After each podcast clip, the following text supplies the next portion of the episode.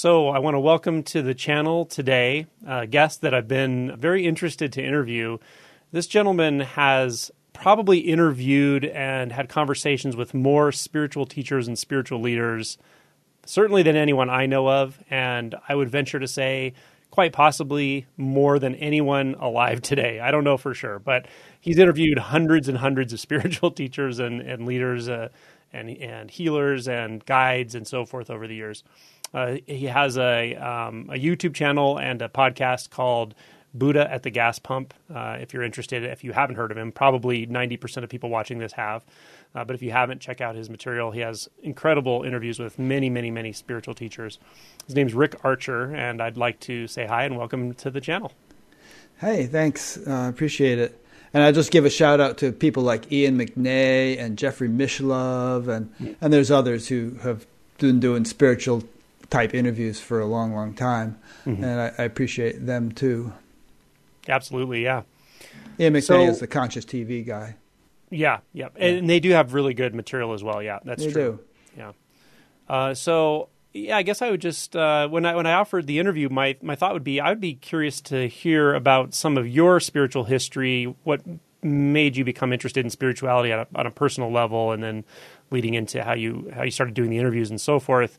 Um, and then maybe we'll talk about how uh, some of the, the, what you've learned interacting with all these teachers and some patterns you've noticed, and uh, maybe the overall evolution of spirituality and, and so forth. So, I guess first of all, I'm just kind of curious: how did you get interested in spirit, spirituality, religion, etc.?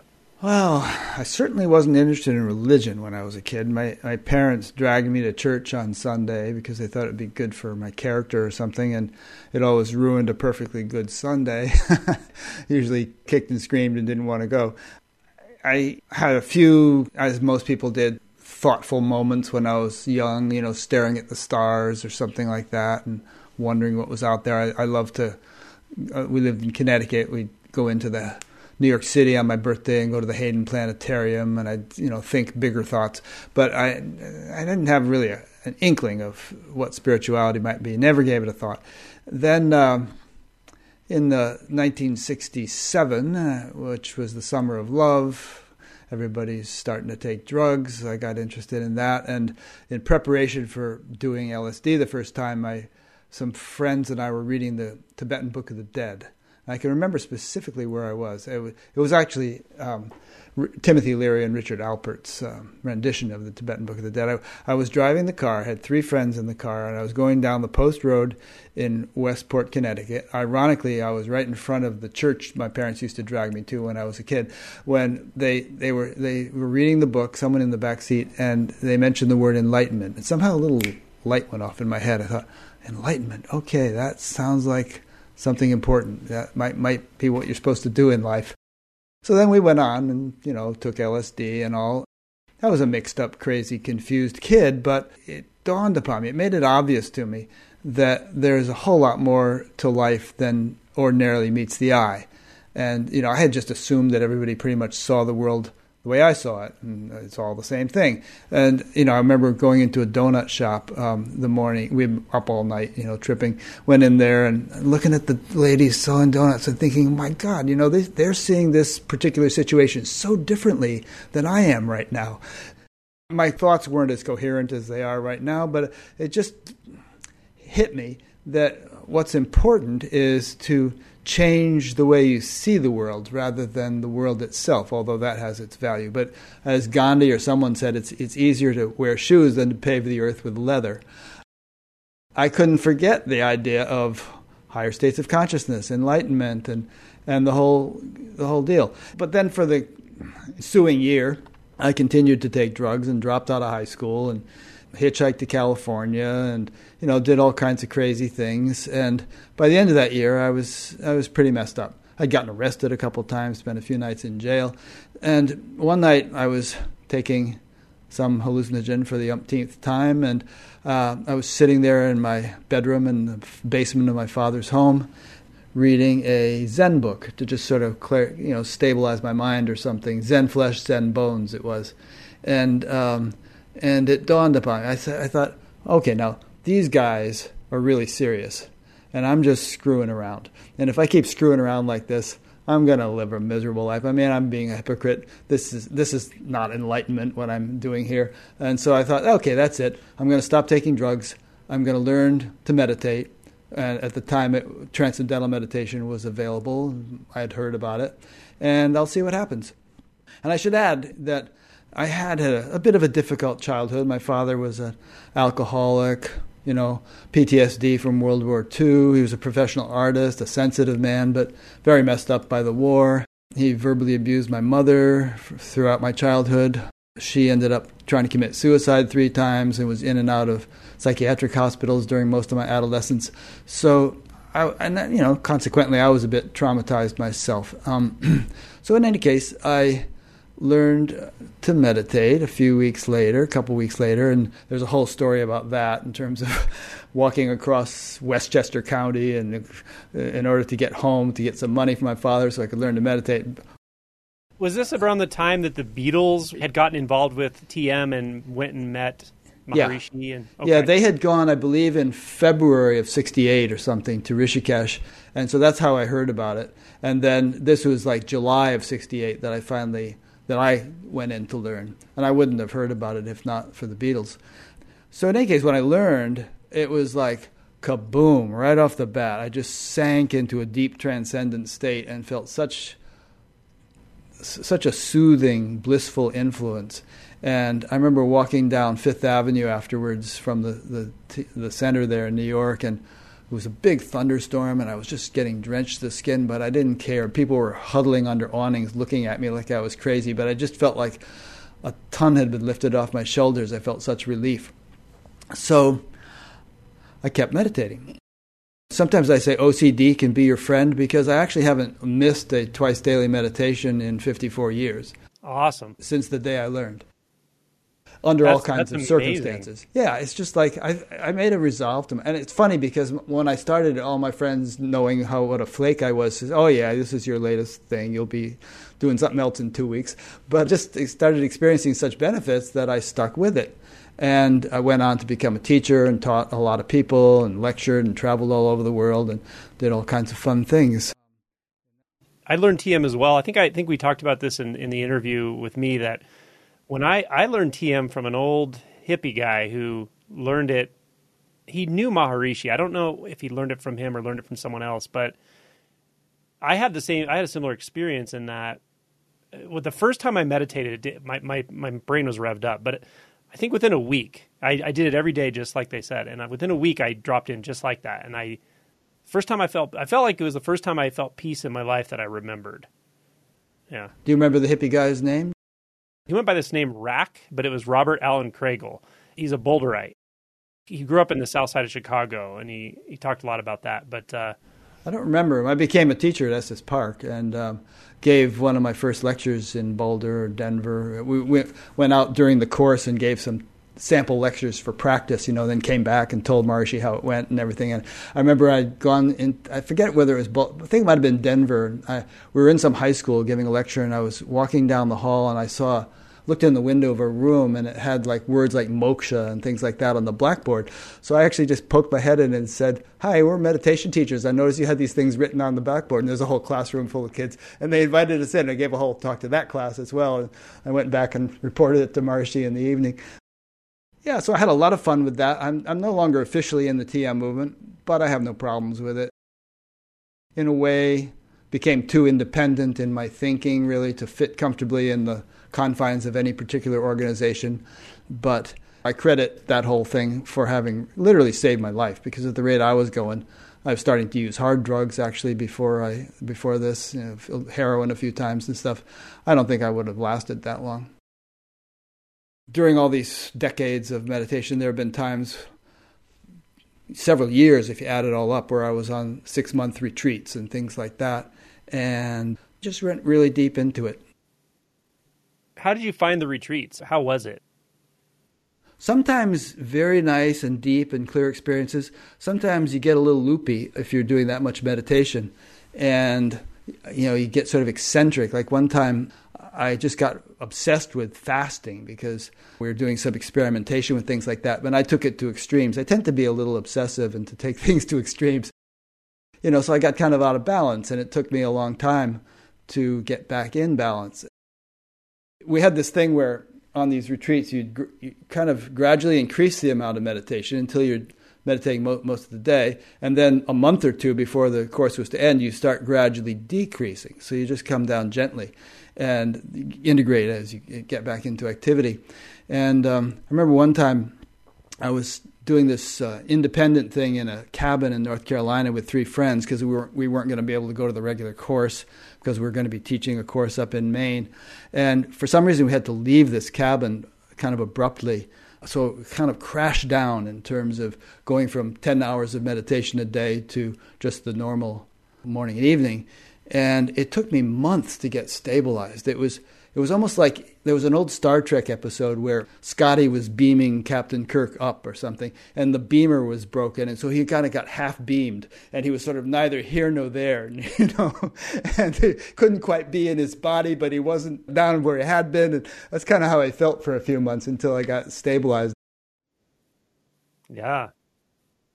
Sustained meditation is no joke. I mean, yeah, I remember. Uh, let's see, the first time I did a, a week long sesshin in Zen, several things, but but leaving the retreat was just a trip in so many ways. One of them was as I drove my car out of the parking lot, I got about a block before I was convinced I had a flat tire because everything was vibrating so much. And then I realized everything was really loud and the cars were moving so fast and everything was so bright. And I'm like, wow, have I been living my whole life and not actually sensing things this clearly, even though like it's obvious, you know? And, uh, and I realized, wow, I got out of the car to see does it have a flat tire, and it didn't. And I realized, does it always vibrate this much? Everything was so intense and so bright. It really does change your perspective significantly. Yeah, yeah, and so that that's a kind of an interesting point that we can get into more. Somebody asked Maharishi one time, "Couldn't you just enlighten us? Do we have to do all these courses and all this stuff?" And he said, "If I could, you wouldn't want it." He, he said it would take t- ten strong men to hold you down. Um, so, in other words, the, what we're talking about here is a huge shift in one's perspective and orientation to life. And that shift, I think, has to take place somewhat gradually and incrementally with stabilization and integration at every step of the way because if we want to live it which i presume we do as a human being we unless we want to just sort of be drooling in a cave or something, we, we need to integrate and stabilize it. So you can drive a car and, or fly a plane if that happens to be, or commit or do brain surgery if that's your profession or whatever, you know. Uh, but in in integrating it properly, I would say, then what this development of inner potential makes you much better at most things. So it enhances your life, but it has to be developed responsibly. Mm-hmm. Absolutely that reminds me of there was another TM teacher in Boulder many many years ago named Larry Cutt, uh, who um, used that uh, used a similar analogy, and he said, when the mind calms, when the thoughts, when there's fewer thoughts and fewer you know distractions of the mind and so forth. He said it's some, it's your mind becomes more like a precise instrument. It's uh, something like a, a bright diamond with a black background, and that's what I find. Not that I think I'm like smarter, more intelligent, or anything like that what I find is that it's kind of like the background noise is, is gone, you know, and there, there, it makes things so much simpler. And I think it is more precise. It requires less effort. There's less distraction. There's less struggle with the self, with yourself about what you should be doing, or and so forth. And uh, yeah, there's a line in the Gita which goes, "Yoga is skill in action." Of course, the Gita was a teaching where some guy had to fight a battle, and he was being given a teaching that would actually enable him to do that more successfully. And there have been all kinds of studies on this too. It definitely makes the mind sharper and improves memory and learning ability and all kinds of capabilities are enhanced. And you've probably heard the, the notion that we only use a small percentage of our full potential. We have you know a vast untapped reservoir of energy, intelligence, creativity, and so on that most of us don't even realize is there, much less developed. Meditation can be a means of tapping into that and unfolding it and utilizing it in daily life. Yeah, yeah, absolutely. Now, did you end up involved in in other groups or other Buddhist groups or other types of, or have you kind of done it on your own most of this time? Um, pretty much on my own. Uh, around 20, 1999, Irene and I went and saw Amma, the Hugging Saint, and we just really enjoyed the experience. So, up until the pandemic started, pretty much we were doing that once or twice a year, just for a few days. That was nice. If that were my only spiritual practice, going to see her once a year, that wouldn't have sufficed. But it was a nice little engine on on the train, in addition to the but you know, just my regular daily practice, couple hours of meditation a day. I do some yoga asanas, but I've never really been deeply involved in any other group. I'm curious about Amma. I actually don't know much about her. Could you describe a little bit about what it's like to go see her or go on to a retreat with her or Yeah, she's pretty remarkable actually you know, you hear about it. Oh, she hugs people. It sounds sort of touchy feely and new agey or something, but she really is a, a, remarkable being. Which I don't know if you've ever been in the presence of somebody who radiates a lot of shakti, a lot of spiritual energy. But if you meet such a person, you you feel like your whole consciousness shifts just by being in their proximity, and she kind of creates this or creates or, or catalyzes uh, this shift in the atmosphere of the entire group which becomes more and more profound over a period of several days. And you can feel it even like I remember last time I went to her facility in Chicago one summer and just driving onto the, the campus of it, it, was a it used to be a college that, that her organization bought. I could boom, I could feel the influence. And I'm not a real sensitive person. I'm not the type that picks up on all that kind of stuff too much.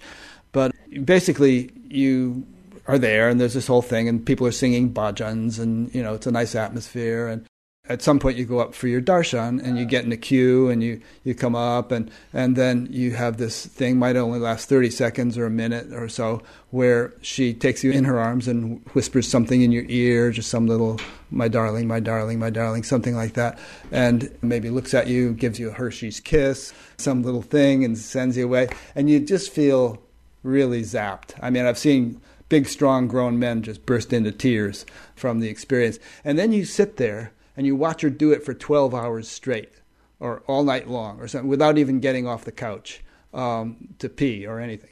And each person, I mean, she's greeting each person as they come up with the same enthusiasm and love and patience and, and everything else and humor, whatever the person needs, as the first one. And she just doesn't run out of steam. And she's also very. Uh, she tunes into you and, and sometimes knows things about you that you haven't told anybody, but she tunes in and then says something that is spot on in terms of what you need to hear.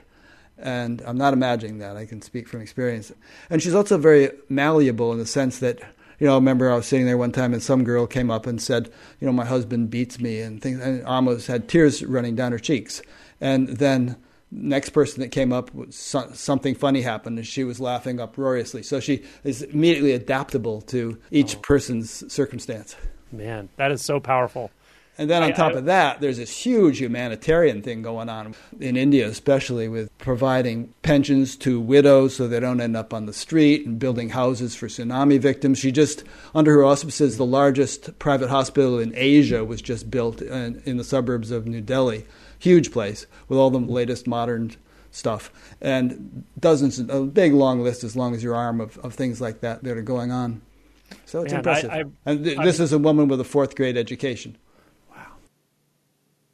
I want to reflect on two aspects of spirituality you just pointed out that are so easily overlooked.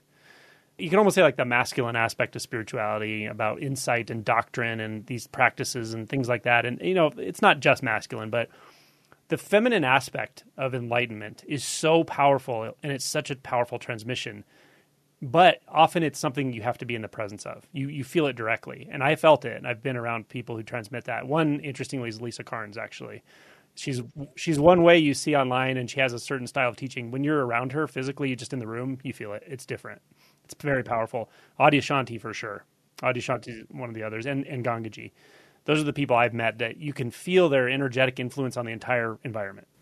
You just can't. You can't ignore. You know, if you're sensitive, you you feel it. And um, the other aspect is, in my opinion, where the rubber meets the road in many ways is metta, compassionate action. Like what what are you actually doing in the world? You know, it's one thing to be enlightened. It's one thing to have the insights. It's one thing to go beyond the the illusion of separation, the illusion of self, even It's another thing to turn the wheel of the Dharma in a, in a practical way in the world as a living being around the physical suffering of other of other living beings, and to to be willing to just do something there, uh, do yeah. something compassionate.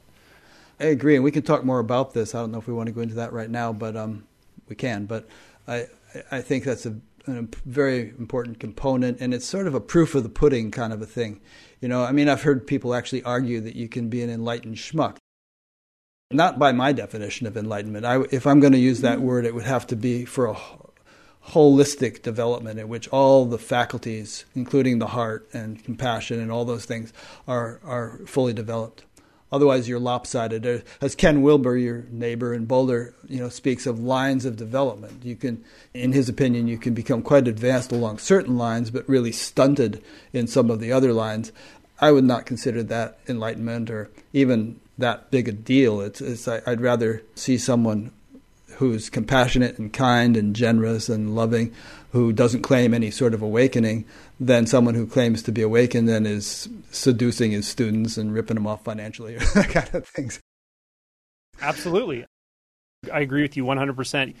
The beauty of this whole deal is you can't ignore the relative. And what's interesting is uh, uh, somebody who maybe even has had some sort of awakening or have, ha- has some true insight, but is certainly not liberated, not what I would call enlightened. Often they don't notice their own fixations as much as the people around them or their students even you know? Uh, and i won't name names but you know often it's the students who call out the teacher at some point and say you need to keep working on something. And the relative litmus test is simple. Like just spend some time around that person. You'll know. Are they kind? Are they generous? Are they are they self-oriented or other oriented do they feel relaxed to you? Do they feel equanimous? It's not that hard to figure out for anyone really if you spend some time around somebody um, you yeah. should you should be able to pick that up. There's this thing that this organization that I helped to found three four years ago called the, the Association for Spiritual Integrity. It started over a luncheon meeting that we had at the Science and Non-Duality Conference after I had given a talk on the ethics of enlightenment. I sat down with Jac O'Keeffe and Craig Holliday and John Prendergast, and, and we just started chatting and, and decided to create an organization to try to popularize a standard or a code of ethics that spiritual teachers could reasonably be expected to measure up to. There have been so many examples where teachers are getting more and more off the rails, and students are sitting there and they're thinking, well, this is getting kind of weird, but this guy is supposed to be enlightened and, and I'm not, so what do I know? So uh, maybe it's crazy wisdom, I'll just go along with it. And, uh, you know, I just think that's created so much harm yeah, it's unfortunate and it's unnecessary now because there are very good, authentic teachers. I'm interested in. You know, you've been doing these interviews and conversations with spiritual teachers for what? How many years? Oh, about thirteen or so. Since I, I did the first one in the fall of 2009. Yeah. And I started putting them online um, in January or February of uh, 2010. Okay. So I, think I just have a kind of a grab bag of different sorts of questions that I'm that I'm genuinely curious about, and I'm sure a lot of people are. And maybe I'll just toss them out and see see what comes. So one thing I'm curious about is having interviewed hundreds of people. Do you notice any specific trends in not necessarily trends, but uh, let's say practices that stick out as far as uh, what you feel uh, at the gut level are, are valuable spiritual practices. We already talked about meditation, obviously, but does something stick out as far as even maybe even a certain approach based on a Buddhist approach or an Advaita Vedanta approach or something? But I'm curious what your gut instinct is on that. Well, I saw this little card the other day. It was almost like a bookmark, but it was more rectangular. But it, it had 10 quotes from Ramana Maharshi, and the first quote was the best practice for somebody to do is the one that they can do most easily. And I've heard variations on that, that such as like the best practice for you to do is the one that you're actually going to do, you know, on a regular basis. Definitely, I'm not a one size fits all kind of guy. Obviously, I wouldn't be able to do this show if I were. And I've seen so many different people benefit from so many different approaches, and and you know some of the great traditions are tailored that way. I mean, you look at Hinduism, and there's bhakti, and there's jnana, and there's raja yoga, and karma yoga, and there's all kinds of different approaches according to uh, to, to suit people's temperament because people are different. And I think some people are just not suited to sit down, close their eyes, and do a silent meditation practice. It just doesn't go easily for them. They might need some, you know, more active thing, and others are more devotionally oriented and you know and uh, you know more heart oriented. The heart may be their path. Others are more intellectual. Does that answer your question? Yeah, yeah, that does actually, and I, I think it really resonates with my experience as well. The other question that's somewhat related to this is, do you find or have you found any practices, uh, approaches, techniques, things like that that could be detrimental, or that you would you would give people cautions before they use or, or investigate? Yeah, two things come to mind, and there may be others.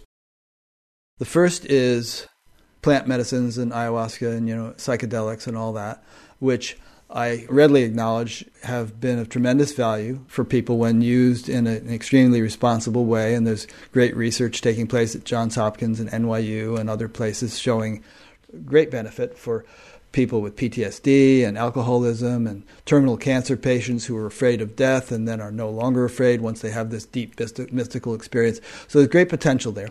But as we saw in the 60s, if it's used just kind of as a party thing or used you know recreationally, people can get into trouble.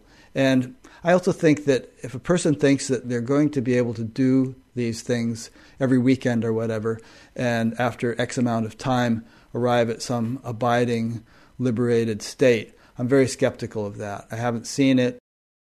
I think the greatest value of it perhaps is as, as an eye opener as it was for me. But after that, you have to re- do something different, probably. Or as, um, who was it? Oh, some well known teacher. Uh, he said, when, when you get the message, hang up the phone. Might have been Ram Dass. Was that Ram Dass? No, it was that other guy. Um, Ram Dass has a lot of great quotes, too, like, if you think you're enlightened, go spend a weekend with your parents. yeah, that's a great one. it's absolutely true. yeah. So there's that. I also yeah. think the whole Neo Advaita thing has been problematic for some people. I had a whole interview about this with a woman named Jessica Eve four or five months ago. She had dove deep into that world and really felt that it discombobulated her, that she became very um, disintegrated and was getting out of touch with her humanity. You know, I think that there too, the teachings that those people offer can be valuable to a certain niche, to a certain you know segment of the spectrum of spiritual seekers, but they're not for everybody. And as Jessica and I discussed, um, she you know she um, has been in touch with people who became nihilistic, suicidal, lost interest in their job and children and family because the world is an illusion and there is no self and yada yada. That was drilled in to the point where they just became kind of flat and um, non-feeling no one's here to defend that perspective right now, so I'm just expressing my impression of it. But um, I have seen harm from it, I think, and Jessica, who's much more focused on it, has become a hearing uh, ground or whatever you would call it for people who are having these kinds of problems. They're getting in touch with her, and she's in dialogue with a lot of people and building up her website. And but it, it's really been a problem. And then, uh, so okay, so harm. And, and then the, the whole thing about ethics, there have been so many situations where teachers have behaved unethically and have really harmed people. It might just be disillusionment or it might be financial disaster. I, I know of one teacher that has kind of impressive, and, he, and people say that in his presence you feel something the way you were just describing. But if he finds out that a student of his has an inheritance, for instance, this happened recently, an inheritance of nine hundred thousand dollars, he said, "Oh, you should have told me because that money has a asuric." Energies attached to it and I can purify it for you and it's going to do you great harm unless you sign it over to me and and the guy actually signed it over to him but then since and then then regretted it. Um, so there are teachers who I don't know if they're oblivious to what they're doing or are actually just such scoundrels that they know what they're doing and are intentionally ripping people off. Um, but there have been things like that, and then of course the sexual scandals, and ah, so you know the whole spiritual field is a bit of a minefield, and that's part of the reason why we established the ASI, uh, just to try to contribute in some way to making it safer and more wholesome for because this is the most precious thing in life, and nothing could be more precious. And if it's misrepresented or abused in some way, it's such a crime. And um, I just feel very strongly about that. I'm with you there. One of the major impetus I had to write the book I wrote was this, and I, you probably noticed I have a whole like kind of chapter on teachers, and not to. I really tried to be specific about what to look for because some people don't fall prey to things like that as quite as easily. I mean, anyone can fall prey in the right set of circumstances to a sociopath or you know whatever. I mean, anyone can be fooled, but I've met many who genuinely want to live out of their heart. They're interested in deepening their insight as well, but they do fall for the validation games that some people can play and the you know the the culty behavior, the love bombing, all that kind of stuff.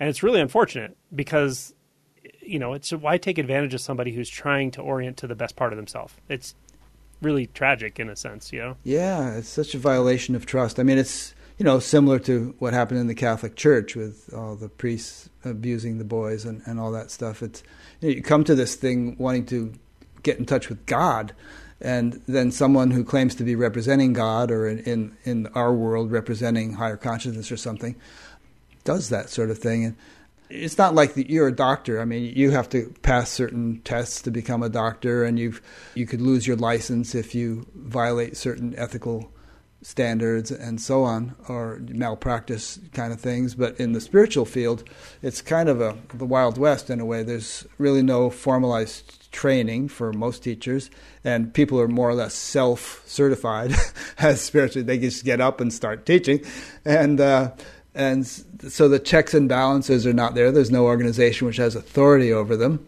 And I'm not implying that the Association for Spiritual Integrity wants to have authority. It's not within our purview to do that. But it really kind of is incumbent upon the students, I think, to exercise and develop their own discernment and discrimination and cut and run if something seems to be seriously off.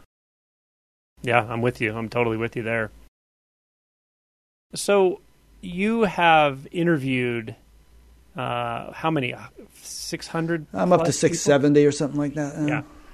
Can you just off, I guess, off the top of your head, or just kind of shooting from the hip, can you kind of name a few teachers you think really stick out as far as qualities that make a good spiritual teacher or transmitter or facilitator of this whole process? Yeah. Well, in terms of some of the well-known ones. Um, I like Adyashanti a lot. I've interviewed him quite a few times, and you know, been to his house a few times, spent the night there, gotten to know him personally, and I just think he is top-notch guy. Very nice blend of high and grounded at the same time. He's got something great depth and also great humanity and integration.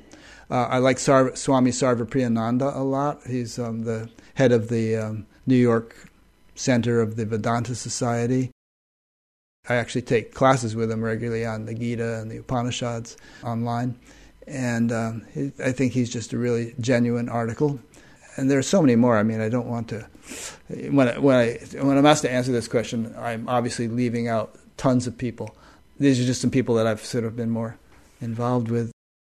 I should probably pull up my website and start scanning down the list. But it's a, it's a bit of an unfair question because obviously, out of hundreds and hundreds, you're not going to have readily yeah. available access to everyone in your mind. One but. thing I can say about that, though, is that one of the perks of doing this is that I've made so many wonderful friends around the world whom I never would have met. Just I've met these amazing people and formed deep, lasting friendships, and uh, it's been incredibly beneficial to me. Each interview is incredibly beneficial. I mean, I just feel really energized and enlivened by the process of preparing for and actually doing the interviews. But then it's you know just um, found this beautiful network of friends. I have f- long files of people who said, if you're ever in my area, you've got to come and, and visit. And they're in every continent of the world except Antarctica. so I have another question associated with that. I probably should have asked them in reversed order, but so this question is not specific to any certain teacher, but what do you think makes a, a spiritual teacher a good teacher? What qualities, uh, whether they're personal qualities or approaches, what do you see in teachers that you go, wow, that that's a that's a powerful resource for people who are interested in spirituality. Okay, and so when you ask almost any question, or anybody does, I usually just lead with what comes to mind as you're asking it. So, what came to mind as you were asking that is integrity, and also just you know what you see is what you get. Not trying to portray themselves as something which they're not, not putting on airs or lording it over people, but just a straight shooter. And very often, some of these people, at least, they readily admit that they are a work in progress, and I personally feel that everybody is. In fact, Saint Teresa of Avila said it, it, appears that the Lord Himself is on the journey. So if if He is, then I think the rest of us are. And many of them, like they'll do a retreat with other teachers, or, or go and have therapy once in a while, just to sort of make sure things are copacetic. They don't try to portray an image of perfection or being finished. And you know, we're all in this together, and if they have a group of students, it's more like, okay, I'm sort of the centerpiece of this group, but we're all on the path together and we're we're helping each other, as opposed to a hierarchical thing where I'm up on the dais and you will you peons are down there. Yeah, I'm with you. As you were speaking, and, and I completely agree with that. I would say even in, in sort of deeper stages of realization, there can still be an air of specialness, and you may not even see it. You may, but you may feel it about yourself, and that's going to transmit to everyone around you that can even drop out. And I'm reminded of the eighth Oxherding picture where it says, Is this a regular person or is this a Buddha? Demons and saints can do nothing. Even Buddhas and Bodhisattvas can't tell. So there should be, and it could be, absolute ordinariness. Why not? With any insight, with any stage of realization or any of that, there's nothing that that implores you to negate anything that's human. In fact, if anything, you feel more comfortable as a human being in the relative sense. You kind of get that with the Dalai Lama. I mean, I've never met him. He seems very self effacing and um, very funny and down to earth. And even though everybody makes a great big fuss about him, it doesn't seem to go to his head. You feel like he's the kind of guy you could sit and have tea with and just have a nice chat, and you wouldn't feel intimidated. He'd feel like your best friend as soon as you met him. Yeah, yeah, I agree. I like his very simple, natural sense of humor. The other person, obviously recently deceased, but that that I have deep, deep reverence for is uh, Thich Nhat Hanh, and he's very similar in that way.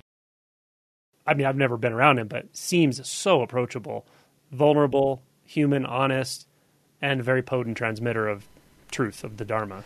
Yeah. Exactly. You were asking about teachers that I liked a lot dipping into Christianity for a moment, I really liked Father Thomas Keating. I got to interview him before he died, obviously. And um, Richard Rohr is really cool down in uh, Albuquerque.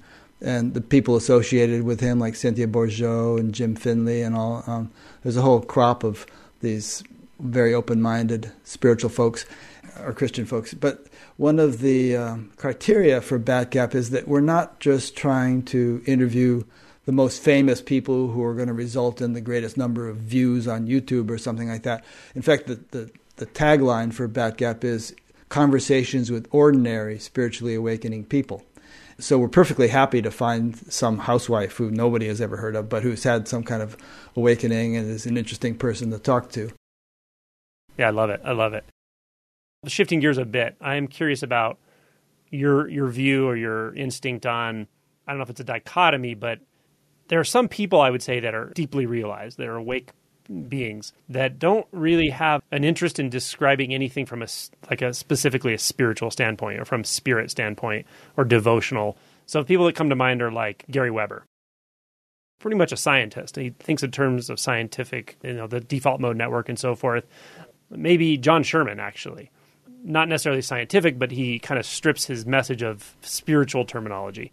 Is he the guy who had been in prison and everything, and then he? Yeah, yeah, he died recently. And yeah. Gary Weber, he's a scientific guy, but he definitely had a radical experience, which he talks about all the time, which is he was doing an asana one day, standing on his shoulders or something, and all of a sudden he stopped thinking and he hasn't had a thought since. So he says, I pressed him on that a lot because I said, if you're talking to me, you're having thoughts because thoughts precede words or actions, but you just mean your your mind isn't full of chatter. Yeah. So I guess my question is not really about their authenticity because certainly with Gary and, and John, I mean, the, the authenticity to me is clear, but do you have any sense that it that it matters? Does it matter if we use spiritual terminology to talk about this awakening process, whether we do or don't? Is there a disadvantage or an advantage either way, or do you have a sense of that at all? I think we all have different roles to play.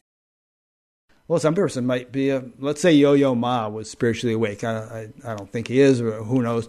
But his role is a cellist and he doesn't have to t- use spiritual terminology to do anything. He just plays his cello, and everybody benefits from it.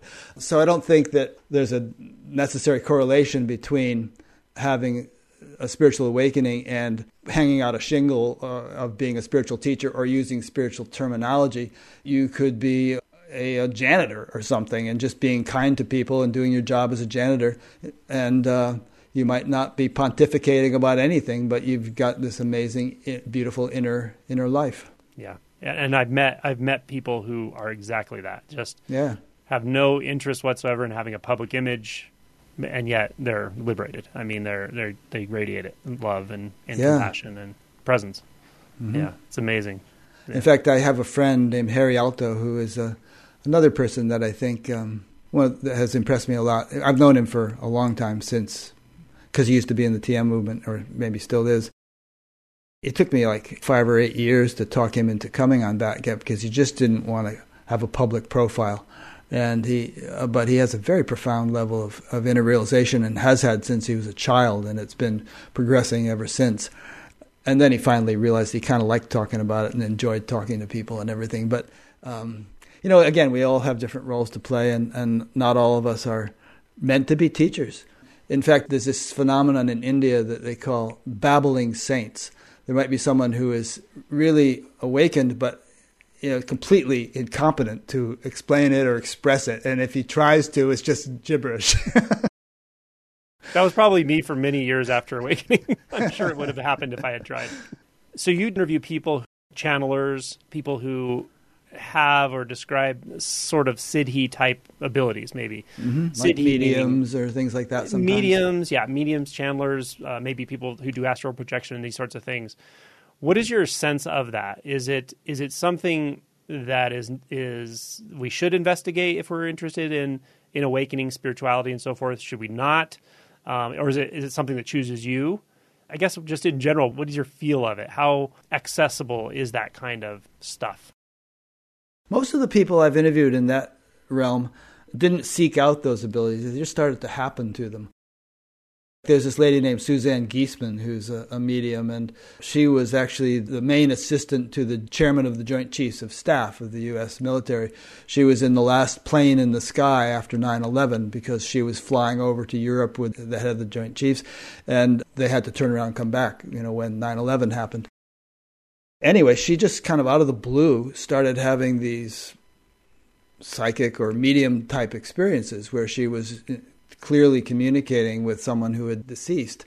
And now it's her main focus. And she does some kind of channeling thing also. Personally, I, I don't have any attraction to developing it myself. But the reason I cover those kinds of topics, and also near death experiences are very interesting, and out of body experiences that often accompany near death experiences, I think it gives people a greater sense of the, the landscape of the universe or the different realms that exist in creation because it, it's not just this gross realm that we per- ordinarily perceive and the transcendent that we might awaken to if we have an awakening. There's a lot of stuff in between. And I suppose you could get hung up there if you put undue emphasis on it but you are probably going to encounter it to some degree or another as you progress. And to shut yourself down and refuse to believe that it even exists is probably not going to be helpful. And it's a little bit delicate dance, but you know, without becoming overly obsessed with it, it's good to sort of be aware of that. At least I find I find it interesting to understand the, those subtler mechanics of creation, to be open to the possibility, for instance, of there being celestial beings like angels or you know devas and those kinds of words and which have something to do with the way our lives are lived. They might be interacting with us even if we don't realize it and which might have something to do with the way the creation itself is conducted. There could be impulses of intelligence that help to govern the creation. Because as i see it the creation i mean if i really wanted to take it to its ultimate view it's all god. There's nothing else God meaning an infinite ocean of intelligence, creativity, energy that's interacting with itself and giving rise to the appearance of separate beings and separate objects and stars and planets and galaxies and all that, but it's really all contained within the wholeness of God, Saguna Brahman, as Vedanta calls it. I'm getting a little bit carried away with this answer, but anyway, that's Great. what came out of my Oh, mouth. I love it. Yeah, no, I'm I'm with you, man. Um, Yeah. yeah, uh, I agree with uh, the vast majority of everything you said, and and also I try not to highlight it when I talk about spirituality and so forth because it can become a distraction. And yet, if you're not open to if you're not open to the possibility of it, you'll well, I don't know. I mean, I have people who going through awakening will contact me and say that D- does this ever happen where you feel like a being in your room with you, an entity? It's here. I've never felt anything like this. Is that okay? Is that normal?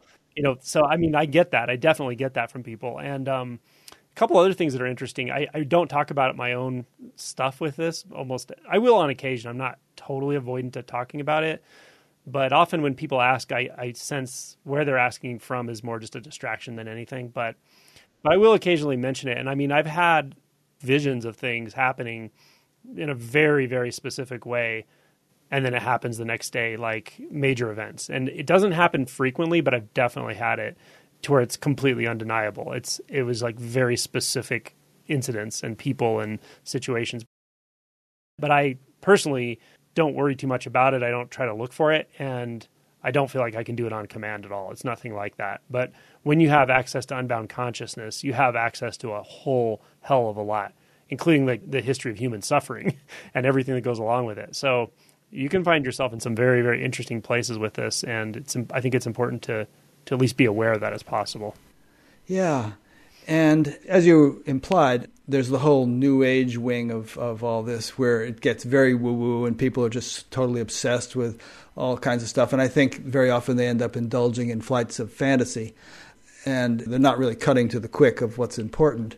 But on the other hand, we don't have to be black and white about it, and we can we can go for the highest first if we want to phrase it that way, but also enjoy some of the scenery that we're bound to encounter along the way. Another thing, a, a little bit along these themes, is the idea of everything being this sort of vast, intelligently orchestrated play and display. In my own life, I find it increasingly fascinating that as events unfold, they seem to be scripted in a way by some intelligence much more wise than me. You know, something will happen or someone will come into my life and I'll think, well, this is interesting. I wonder where this is going. And I kind of feel like I'm in a, a play written by a master playwright. And as a character in that play, I have a certain amount of volition and improvisational authority. I can kind of move it this way and that. But the larger picture of as life unfolds often exceeds my expectations, and I've learned to trust it. And um, you know, it's brought me blessings that wouldn't have come along if I had been the one to decide what was supposed to happen. Yeah, yeah, I'm with you. The intelligence, the word intelligence in, in what we're talking about, I find to be really heavily weighted and triggering for some people. It's not for me at all. But what I think is interesting about it, I think the discernment is there is an egoic based idea about God or intelligence that that does sort of project the human image into some belief about a male archetype. Yeah, they anthropomorphize it. But that's not what we're talking about. No, It- we're not. There's a there's we're not talking about some big guy in the sky with a beard, you Yeah. know, smiting us with lightning bolts or whatever. It's we're talking about an unbounded ocean of of Yeah. consciousness in motion. Yeah, and to me, the the entry point to that, or like the distinction, is this kind of intelligence that we're talking about is is a is a sort of reverence and a sublimity. I don't know if that's the right way to say it, but it's a sublime experience to realize there's something so far beyond you. Uh, it's a vulnerable place to be as well, and you have to go in surrendered.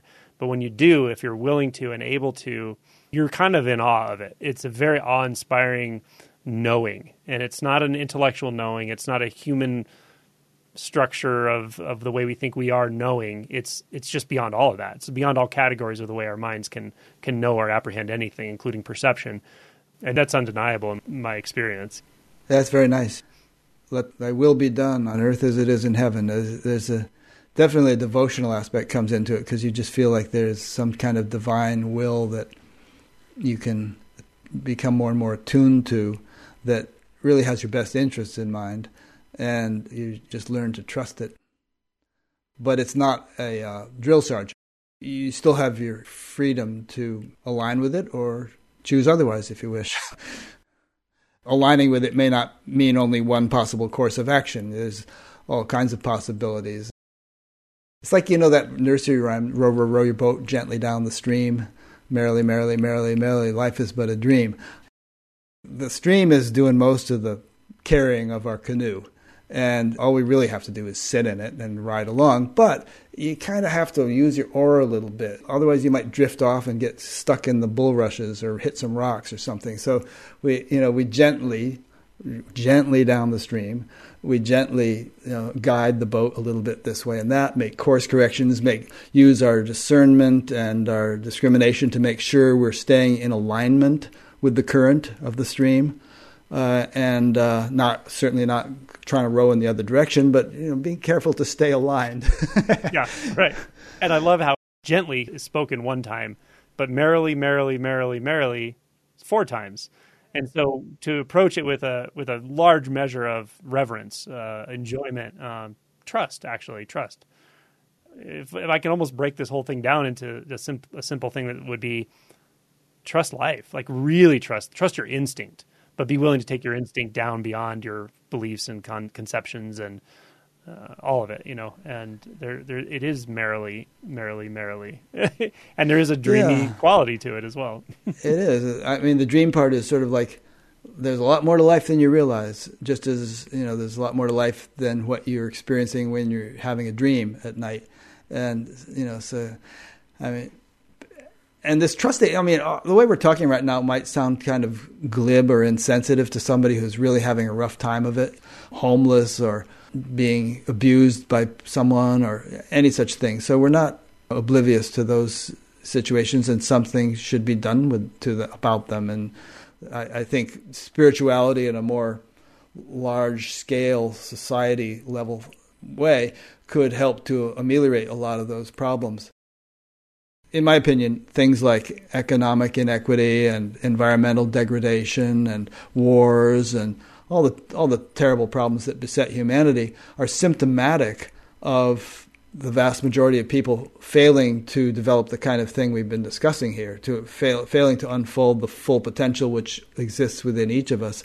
And um, one of my primary motivations since I first became a, a meditation teacher it was to make a contribution to helping to raise consciousness in the world, um, in, in part because that would, I hoped, help to you know diminish these problems. Yeah. And I, I still believe that. Mm. Yeah. So that leads me to this this question you may have had before or you may not, I don't know. But if you look back over the last 13 years or even beyond when you were doing interviews and so forth, do you get the sense that there's a a global movement toward awakening, toward, and or is it accelerating? And what what plays into that? What do you think has helped that along?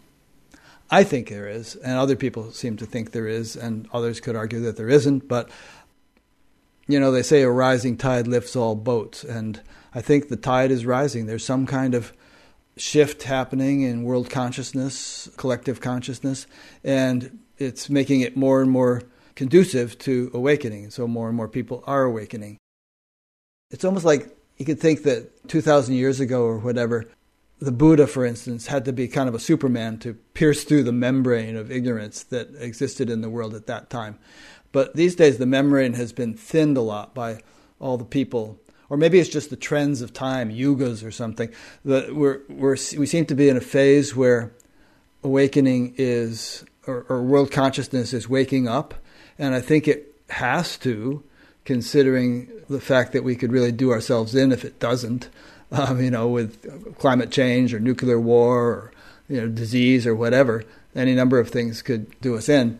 So you know, perhaps it's even if if we're speaking of some kind of cosmic intelligence orchestrating things, perhaps this awakening is a response to the circumstances that humans have created on this earth, which could be catastrophic. Personally, I think if I didn't recognize this, I might feel pessimistic uh, just watching the news and seeing what's going on. I might think, how's every, all these problems going to get solved? But I do think that something is happening, and that's why I have been doing what I've been doing. I just want to be a, a participant in that. Yeah, I feel you. I agree. In the relative sense, I can't know for sure or anything like that, but uh, it certainly feels that way. And it's very interesting. I remember learning in undergrad, like a religion course, taught by this professor from Harvard Divinity School. She was a fascinating professor. She was an expert in Taoism, of all things. But I remember her saying, you know, that there was this idea that there was an axial shift that happened around the time of Buddha, 2,500 years ago.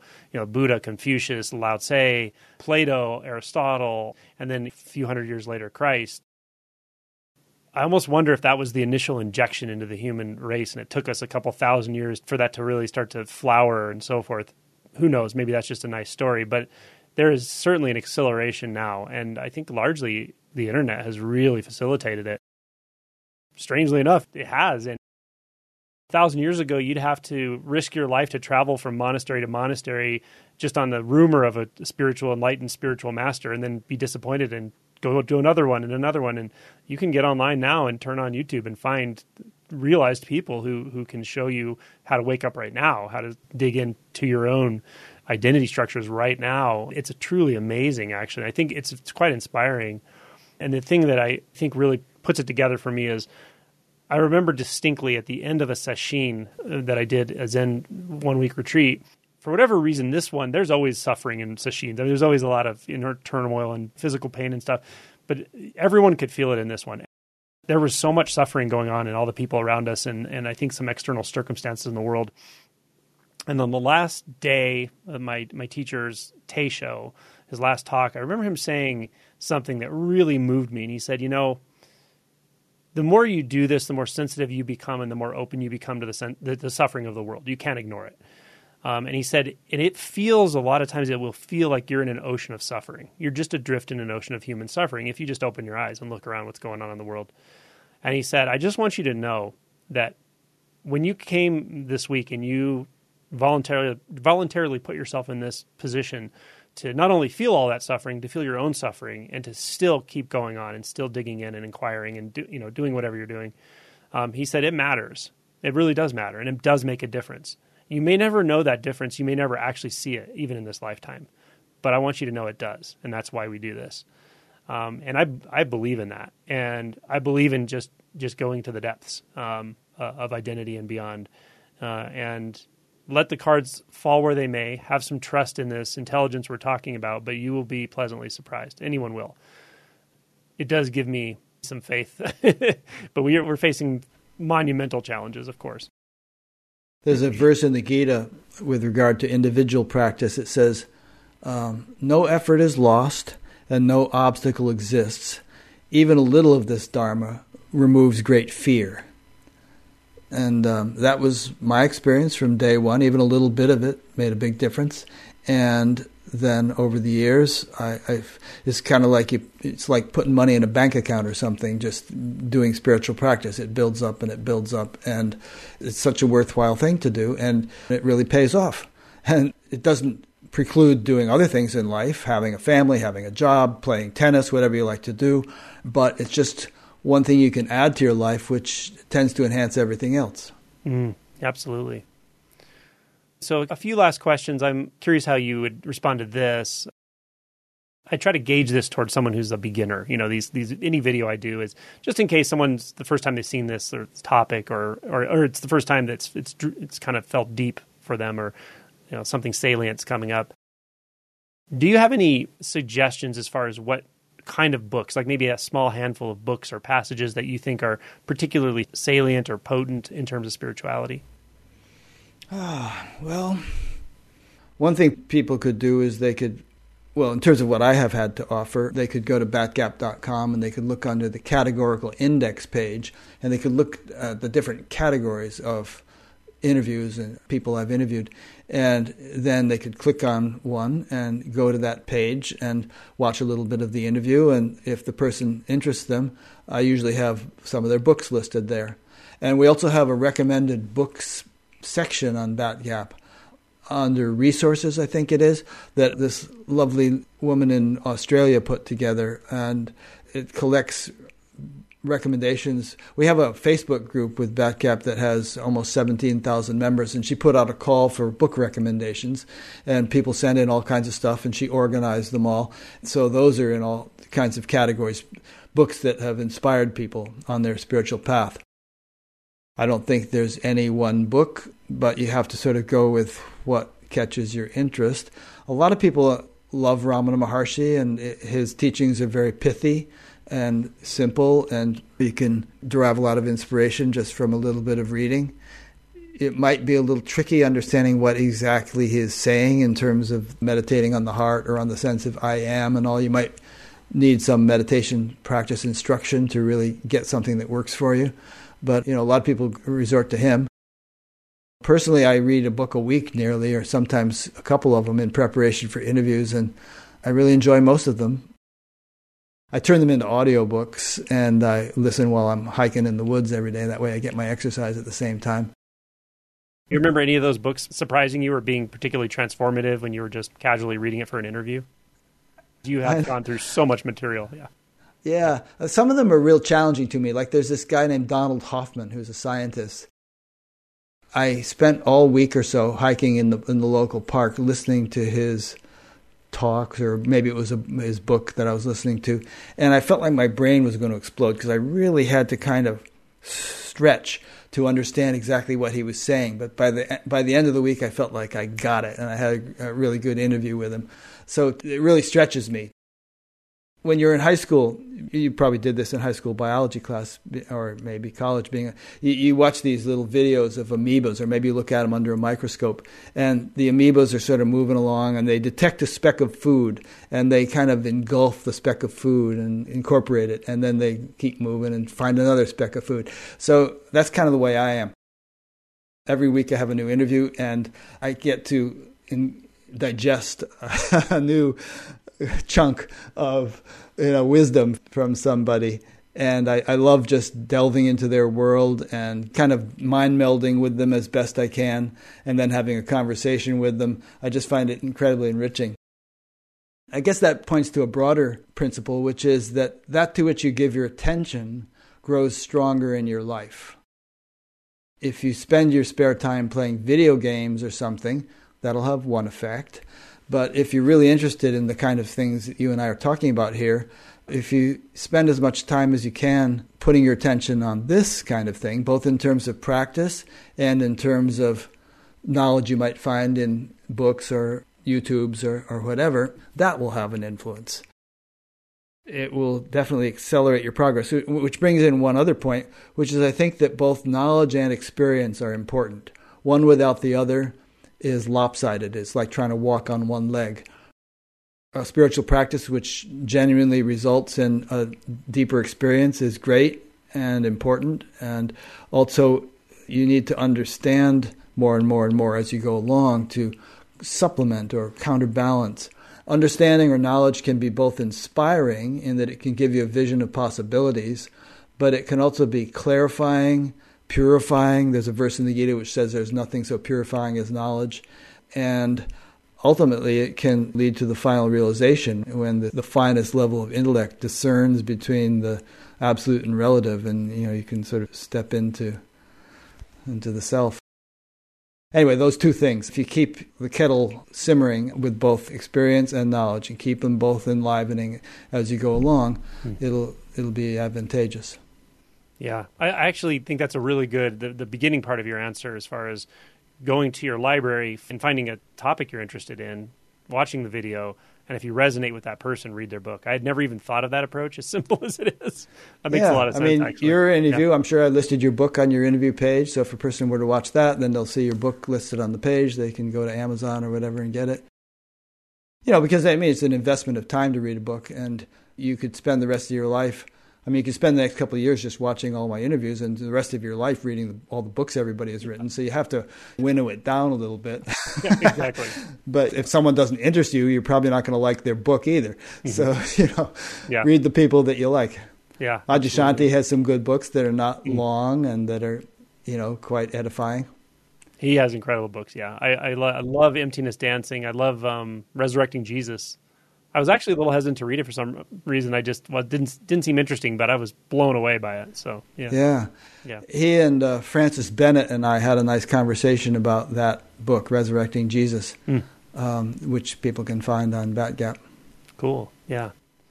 All right. So here's one last question: If you were able to, it's a kind of it's kind of a two part question, but the the parts relate. And so if you were able to go back in time, and the first time Rick in the car, I don't know if he was on acid or not taking No, it not, or- not while I was driving the car, although I did that too. But at that time, I wasn't.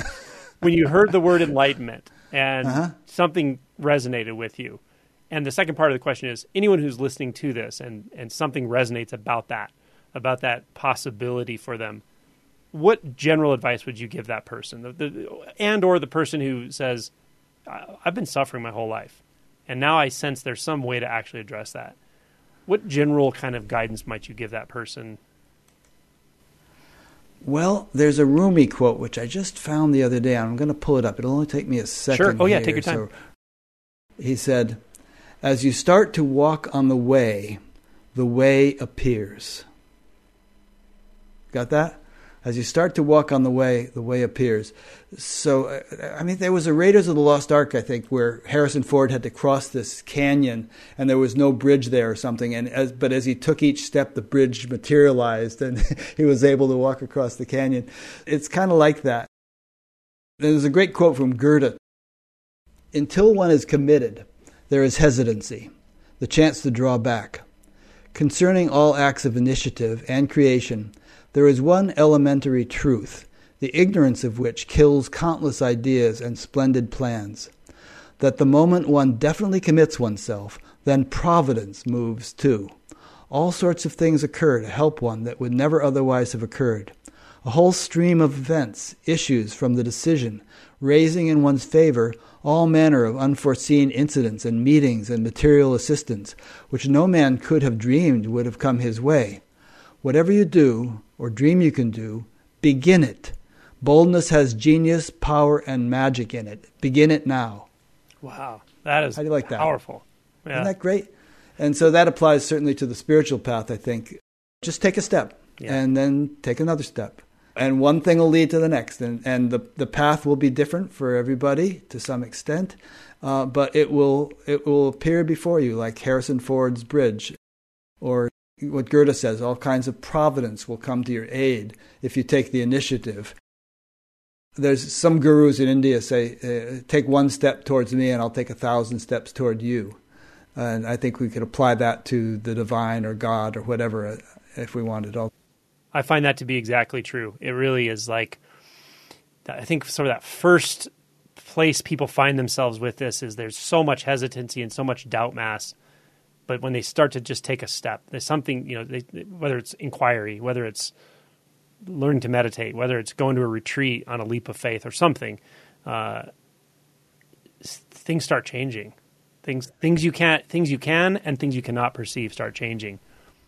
Yeah, And you don't want to be a dilettante flipping about from this to that. You have to commit yourself to things to a certain extent, but you also don't want to be pigheaded about it. If you're doing something and you've been doing it for a year and nothing seems to be happening, Yeah. maybe it's the wrong thing for you. You know, look around, Yeah. be open to what what other guidance might be coming your way. yeah, yeah. I agree. It's so, somewhat of a dance. Yeah. Yeah. Beautiful. Well, I think it's been a great conversation. We've covered a lot of ground. I'm certain people are going to get a lot out of this. Um, I appreciate you agreeing to do it. I know you've, Oh, yeah, done I enjoyed several it. interviews before, but it's it was really great to and just to catch up. Yeah, thanks, Angelo. Really appreciate it. And uh, remember, if I ever miss a connection at the Denver airport, you're going to be hearing from me. You can always get you can always give me a call. I actually live like less than ten minutes from the airport. So I know you do. I looked I up your house one time rooms. when I was going to interview, and I said, "Wow, the airport's right there. This is this is good to know in case I ever miss a connection or something." yeah, absolutely. Not that I travel much these days, but you know what I mean. It'd be fun to visit you sometime. Yeah, yeah, you're welcome to. Yeah, Add you to that list I told you about. totally. Yeah, maybe maybe you could just retire and just travel. I could if I wanted to. I don't know, Yeah. but that's kind of exhausting. I, you know, I, I get a lot more done sitting in one place than I would bopping around the world. Yeah, I, I'm the same way. Yeah. well, thanks again, and I appreciate your time. Yeah, thank you. Okay. Talk to you later. Bye. Bye.